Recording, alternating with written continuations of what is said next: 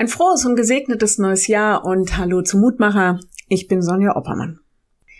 Beine wie Wackelpudding. Diesen Ausdruck hatten wir als Kinder, wenn man sich an etwas Schwieriges wagen musste oder etwas ganz Anstrengendes hinter sich hatte. Von manchen Älteren habe ich das schon gehört. Wenn man öfters hingefallen ist, traut man seinen Beinen nicht mehr so richtig. Wenn wir unsere Hände und unsere Füße zu gar nichts mehr gebrauchen können, dann ist das ein Zeichen großer Schwäche und manchmal mit gutem Grund man kann da nicht mehr zupacken oder selbstständig sein.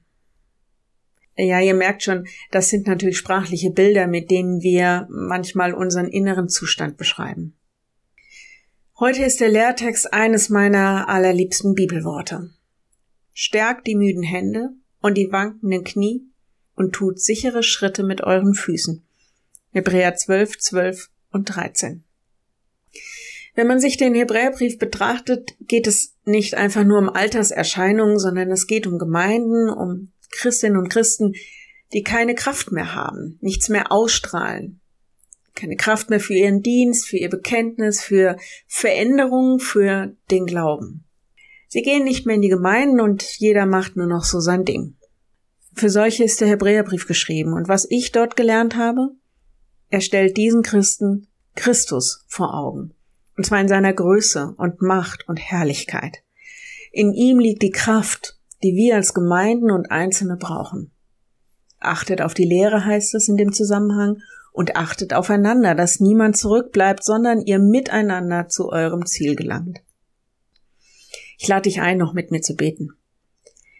Ja, lieber Herr, du weißt um alles, was uns schwach macht, wo wir Energie aufbringen müssen, wo wir keine Kraft haben als Einzelne, als Gemeinden.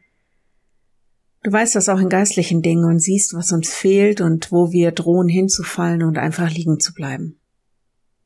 Elia sendest du deinen Engel, weil er am Boden liegt und weil er nicht weiter kann. Du sendest deinen Geist den Gemeinden und den Einzelnen zu, der ermutigt und wieder aufbaut. Darum bitten wir dich, Herr, nimm dich unser an, unsere Gemeinden, unsere Mitarbeiterinnen und Mitarbeitern der Menschen, die gerade besonders schwach sind. Rüst uns aus für das neue Jahr mit dem, was wir brauchen. Richte auf, stärke, tröste, ermutige, dass wir wieder aufsehen zu dir, den Anfänger und Vollender unseres Glaubens. Und besonders bitten wir dich für alle Geschwister, die heute wegen ihres Glaubens bedroht sein werden. Halte sie fest in deiner Hand, dass sie nicht mutlos werden, sondern an dir festhalten können. Amen. Morgen ein neuer Mutmacher bis dahin. Bleib behütet. Tschüss.